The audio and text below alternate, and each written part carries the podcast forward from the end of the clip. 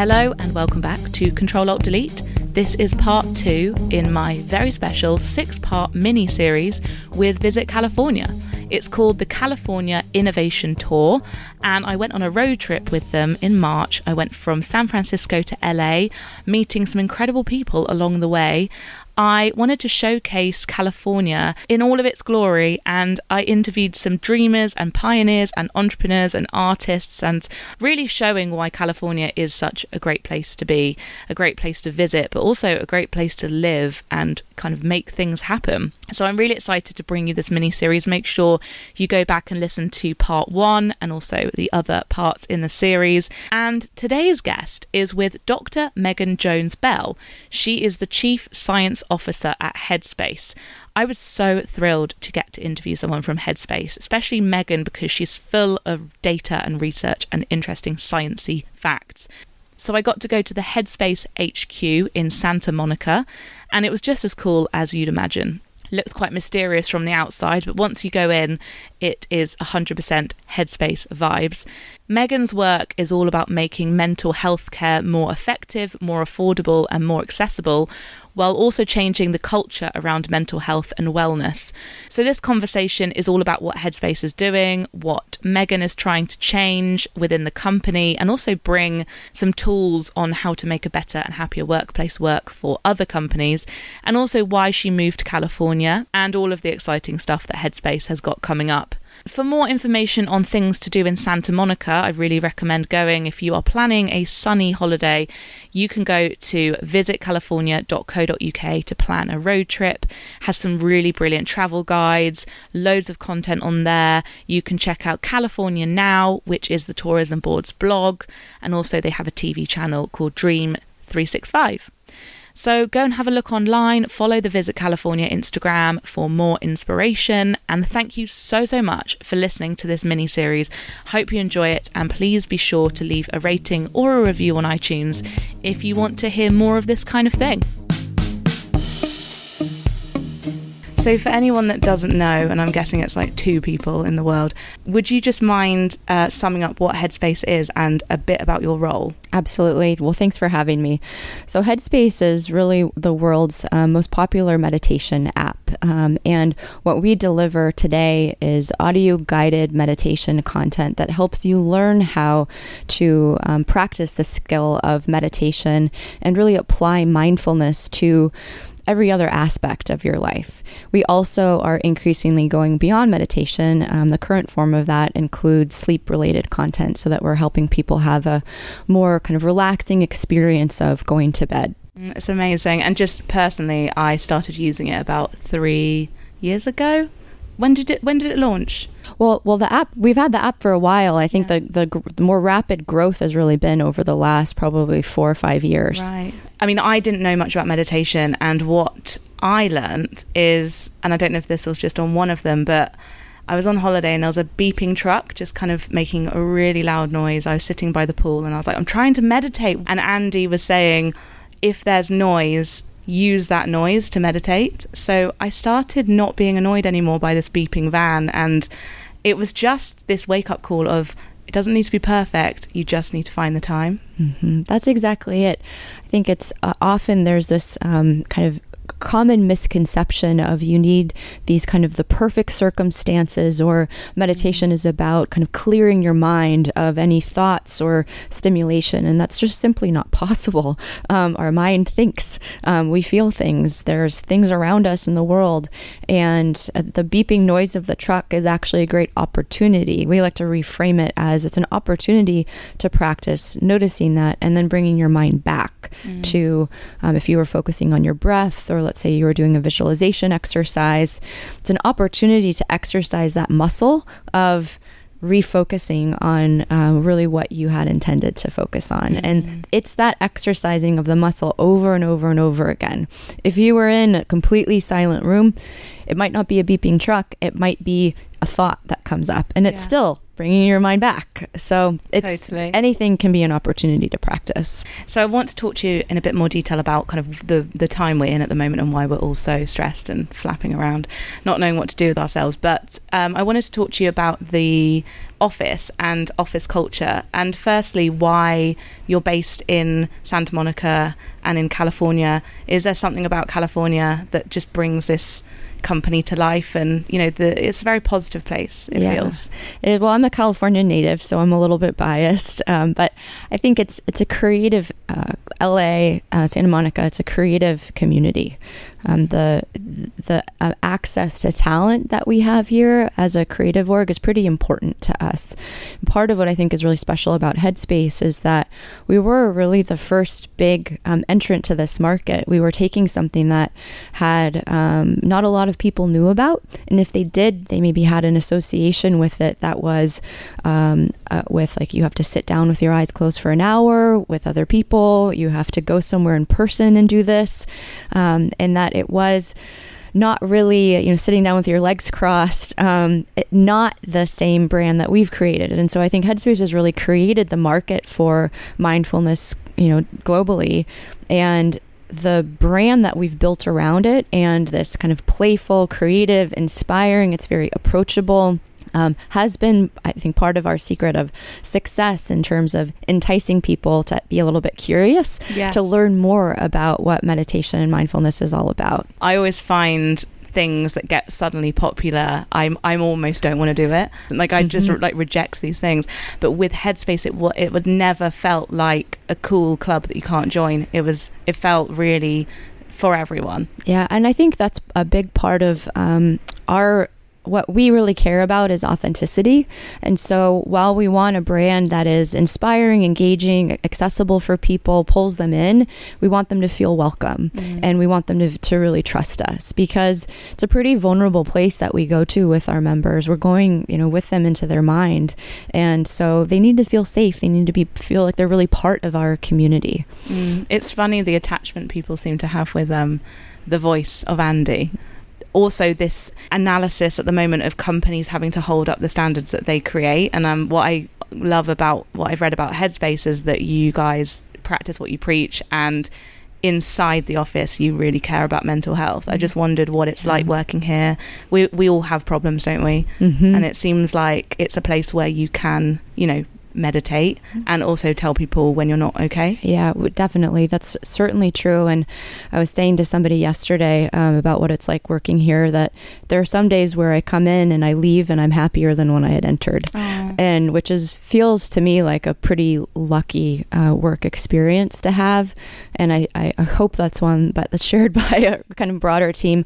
I also hope it's something that we can really learn how to operationalize and bring to some of our partners, um, because there is certainly a need for that. I think for us, we are very committed to practicing what we preach, and I think that's part of being a, a you know mission-driven company and really having clear values that we reference over and over again.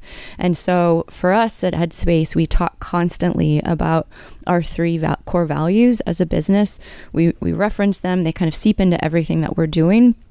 And then I think it's really leading by example. So if if our leadership isn't talking about kind of their own you know personal things if we're not leaving the office at a certain time if we're sending too many emails on the weekend then we're not really creating that environment that we're espousing to mm-hmm. for others so i think it really has to come from the people who have the power to create that change in the in the culture So true, because I find it really interesting, you know, what people say does make people happy. Because I've worked in offices before where there were so many perks. It was like free trips and bonding time and like amazing food. But actually, those, those weren't the things actually that made me happy. It was. It was whether people showed that they cared about you or remembered your birthday or um, just those like little kind of connections you have in the office. But it wasn't like the free stuff. No, I think we, I, I just did an orientation for some of our new hires, and they commented that how amazing they think it is that our CEO does a session with every new class of new hires, which is every week um, for us. And wow, so, growing fast. yeah, we are growing fast, but I think it's you know for us is really I, I think it's around feeling valued and feeling like you're heard. And you know, if I have somebody who comes up to me who's not on my team and but clearly needs to talk, it's about like making the time, kind of dropping what you're doing, looking in their eye, having a real connection with them, and making them feel like they're a valued part of the team for who they are, not just what they're doing, Mm. um, or not what they're not just what they're delivering. If that makes sense. Yes. Do you think that's quite a new thing, actually? Just bringing, I think, your whole self to work is the phrase, but being a little bit more open because I think historically in the workplace you you were just like your professional self weren't you? And you didn't really give on to what you were doing. But Yeah. especially you know with like maternity leave i think it's important for people to know a bit about your personal life. I think where where we're seeing this um, this line between work life and home life. Is that line is starting to dissolve, and so if that's going away, if it's just life, then we need to be able to be our whole self at work because that's you know increasingly work is coming home with us. Life is going to come in. I mean, as a as a as a parent, like I, I there is you know if my if something's happening with my son like i'm out of here.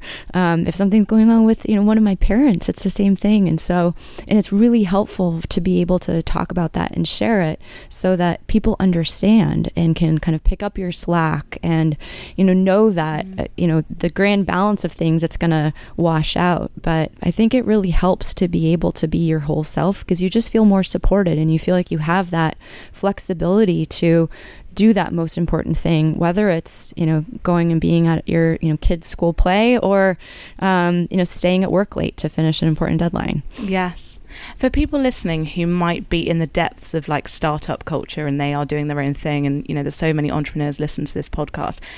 If you're going through a really busy time, and obviously Headspace is so inc- like growing incredibly well, how how does it work to be so busy and growing so quickly and caring so much about the company and maintaining that mindfulness? Like it does seem they seem like two different things, but you guys seem to be doing it. Yeah, I think it's uh, so I can give you my like scientific answer too because I think what we see in the research is that you know headspace specifically is associated with a measurable improvement in focus. We know that after four weeks of using headspace um, that there's a 14% increase in focus. So when you're really busy and you want to actually get that most important thing done meditation is like maybe investing those 10 minutes actually will have an roi for you in terms of the quality of your work.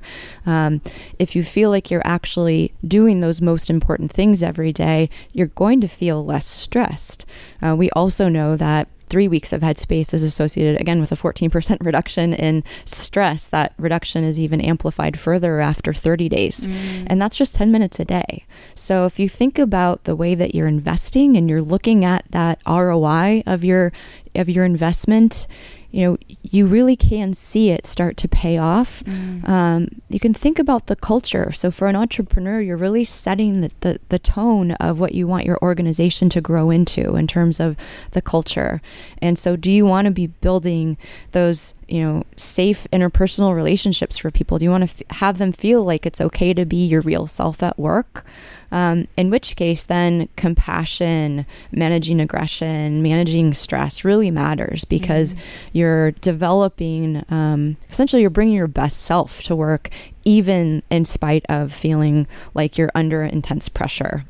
I love that because I think the word investment is so key because your company's not going to last if you just totally burn out and everything is frazzled because it seems as well that there's a similarity between what you're saying between carving out the time to do headspace and and do the meditation but also sleeping because if you're not sleeping then you're not going to be your best self the next day. And you are Headspace is going into that sleep territory a bit more, yeah, it? we are because we see it's like it's a huge lever that you have to influence both your mental and physical health. So that's something that meditation and sleep have in common is they both have a huge effect on our mental health, our physical health, um, and of course all of those rings around it, right? Our our work life, our interpersonal relationships, etc. And so you know, for people when you're when you're thinking of during those waking hours how am i actually showing up as my best self? You can think about what are those routines those healthy routines that i want to be part of every day, uh, ideally, um, or most days, because we don't need to strive for perfection, but that are part of most days that are letting you walk through the door to work, feel focused, feel like you have the patience to listen to people, that you're really um, able to, you know, be in the weeds, but still seeing that bigger picture. I think one driver of stress is when people start to get really, really um, detail focused and they kind of lose this bigger sense of why are we doing this and mm. um, what really matters. Um, you know, uh, particularly for a mission driven company, that connection and reinforcement of the connection to the mission, that why are we doing this, can help you be resilient to those times of, of trial and stress. You can ask more of people and yourself when you realize like I'm doing this for something that I really care about. Yeah. You know, when I, I used to be a psych, uh, practicing psychologist, I'm still a psychologist, but we, I often thought about my role is I need to be kind of the mouse in the field, like really in the details, but I also have to be the hawk. I have to have that really big picture of where are we trying to get this person to in terms of how do we really get them to their optimally healthy place and but I need to be wherever they are in the moment. And so I often think like this is our job as a leader, and this is also what we want to be able to train ourselves to do. With um, technology, then talking more about the tech of the app, because I find it so interesting that one of the founders used to be an actual monk and was all very much not to do with technology. And if people listening were thinking, but how do you truly become you know mindful when you're like on your phone or or it's even there next to you on I just wondered what you say to people when they ask you that. Yeah, I think it's um, it's an interesting irony that's been something that's kind of followed me for my whole career. And first answer is it's about meeting people where they are.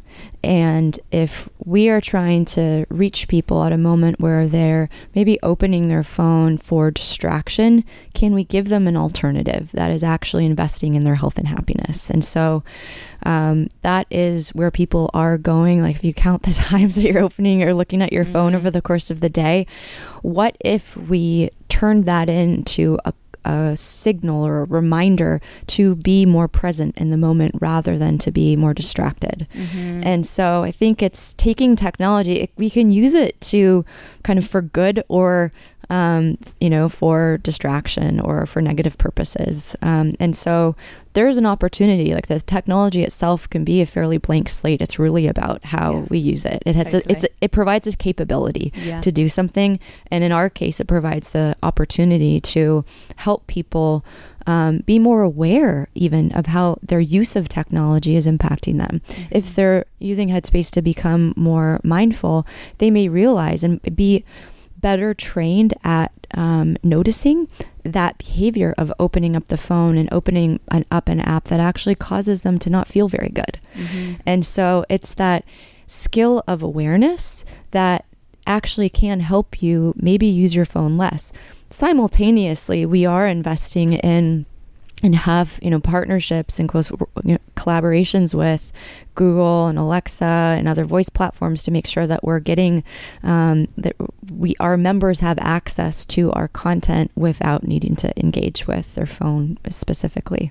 That's interesting because one of the stats I think was to do with Facebook users use my you, log in with Facebook, and so it's all it's all connected. And I think you're so right because if there was a poster you know, in my local cafe that said, "Do you want to come and meditate?" I wouldn't go, but I'm doing it. I'm doing it on my phone most days. So yeah, it's that accessibility. Yeah, for everyone. And I think it's also it's a skill that you take with you. You know, while you might be using Headspace for 10 minutes a day to kind of train that muscle, that's your like intentional practice then all of those other minutes for the rest of the day, you're taking it with you. You're taking it into your life. Mm. So something that we care a lot about and try to, you know, kind of structure our content as more of a curriculum as something that's a guided supported experience that's really moving you, um, advancing your knowledge in meditation and mindfulness so that you can um, be more empowered and able to to have that follow you when you can leave your phone behind. Yes, I find it interesting though the concept of like achieving it because I feel that human beings by nature want to feel good about themselves. They want to tick things off a list. They want to be competitive, and I try not to. I try. I try for it to be very neutral time. It's not like I've gone to the gym, or do you know what I mean? Like I, I, mm-hmm. I try for it not to be like a self worth thing because then it's just another thing that I'm striving for.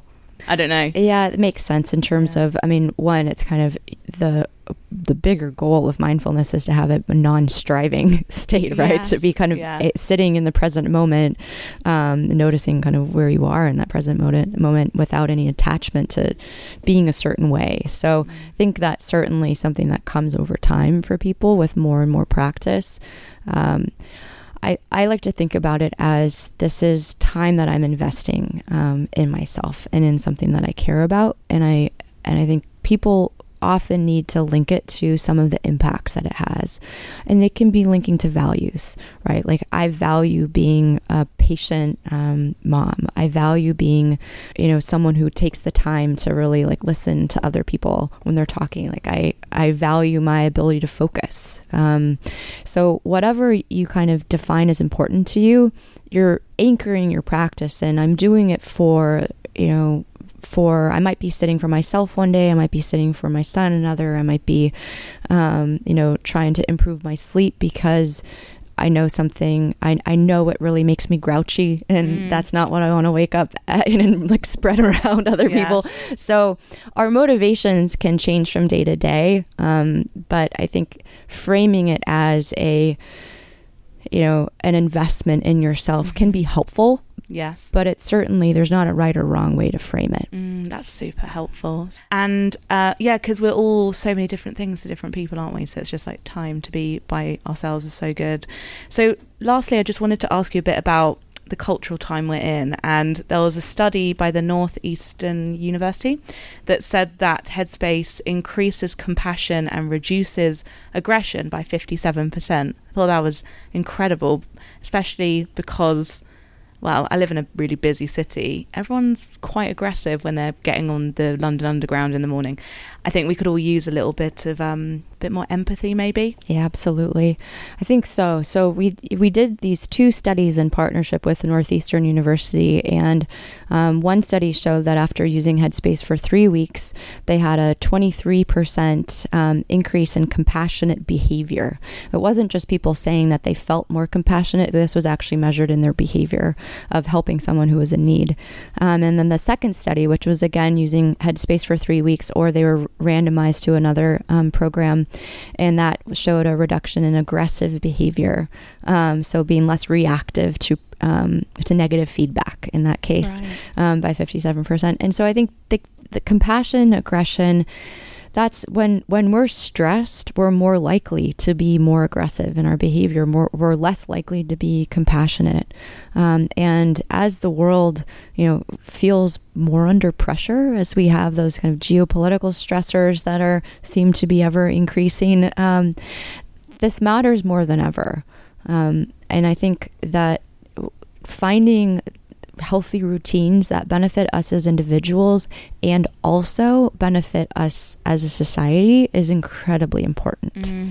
Yeah, I mean, you only need to go on Twitter for five minutes to see like all the aggression just kind of bubbling away and and it's very easy i think now with technology to read something wrong or to think that someone's annoyed with you or get something said to you and you're and it's it's very important i think to to learn a bit more compassion Absolutely. And uh, I think part of empathy or compassion is, you know, this seeking to understand. So rather than, you know, jumping to a conclusion, coming to a stance of it's, you know, us versus them, or it's black or white, wrong or right, to approach it like we would at Headspace with a curious mind of, I, I you know I wonder why someone would come to that conclusion or would do something like that or mm-hmm. you know when someone cuts me off in traffic I think I wonder why they're in such a hurry mm-hmm. and it's not that that being in a hurry is a bad thing it's like uh, something might be going on for them that is making them feel really scared or pressured or it could be that they're just have had a stressful day and they want to get home it could be that you know something's actually going on and i would want to get out of their way to mm. let them mm. go there so you, know, you can kind of frame things in a lot of different ways yeah i think that a lot it takes practice but when someone does something and you think okay maybe they're ill maybe they're on the way to like the hospital maybe they're rushing because of this maybe something really bad's gone on maybe they've had a bad day. It's like just reframing that does change everything. Yeah, it does. I mean, and you also think, have I ever done that before? And what were the circumstances? And I've done it definitely just when I've been like in a bad mood and wanted to get somewhere. Yeah. Um, but I've also done it when it's really been, you know, for a legitimate reason. And so I think that um, just remembering, like giving people the benefit of the doubt. Totally. And not to get too political, but have you seen any correlation between any moments in the news or anything to do with you know certain elections that have gone on do you, is there anything that you've noticed that's interesting around people using the app? We have seen, um, in fact, a spike in usage in terms of downloads of the app um, around the U.S. presidential election, this last U.S. presidential election, and um, associated with Brexit. We saw um, an increase in um, people using the app, and also mm-hmm. Um, in in our British State of Mind research, we saw that people were reporting that as a significant stressor in the UK. Mm and it impacts everything, doesn't it? Kind of work. So it kind of loops back around to my first question, I suppose, that we need to be nicer to each other at work because we're all reading the news. We're probably all freaking out to a certain extent. Um, so yeah, thank you so much. I wondered, just I know I said lastly before, but this is my last question any new developments with the app that we can look forward to this year, next year? Absolutely. Well, you know, as as I mentioned, we are um, continuing to expand our content in sleep, so that's something to, you know, continue to look to us for. Um, we also are um, other news in, in Headspace will uh, we're growing our B two B business, so we're trying to really integrate Headspace into the workplace mm-hmm. as we're mm-hmm. talking about. A lot of to, people need your help. I yeah, mean, the statistics in London especially is like eighty five percent of people hate their jobs. Like it's it's urgent. People aren't happy. No, and you know, a, a, big driver of satisfaction at work is your relationship with your manager. So when we're thinking about compassion and aggression and stress and how that impacts relationships, that's part of our, you know, uh, the this need is if we can help bring headspace into the workplace and actually help people be better to each other, um, that could increase, you know, retention of employees. There's a lot that we're actually doing a lot of research to try to measure